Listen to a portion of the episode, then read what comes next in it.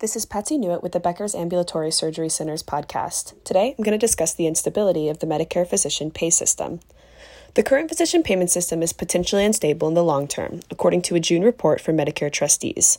The report said that the Medicare Access and CHIP Reauthorization Act, a payment system for Medicare physician fees that replaced the sustainable growth rate formula in twenty sixteen, raises long-range concerns that will almost certainly need to be addressed by future legislation.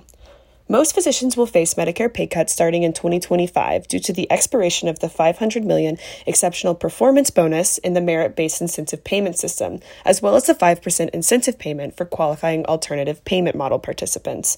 The result, the report said, is a payment reduction for most physicians.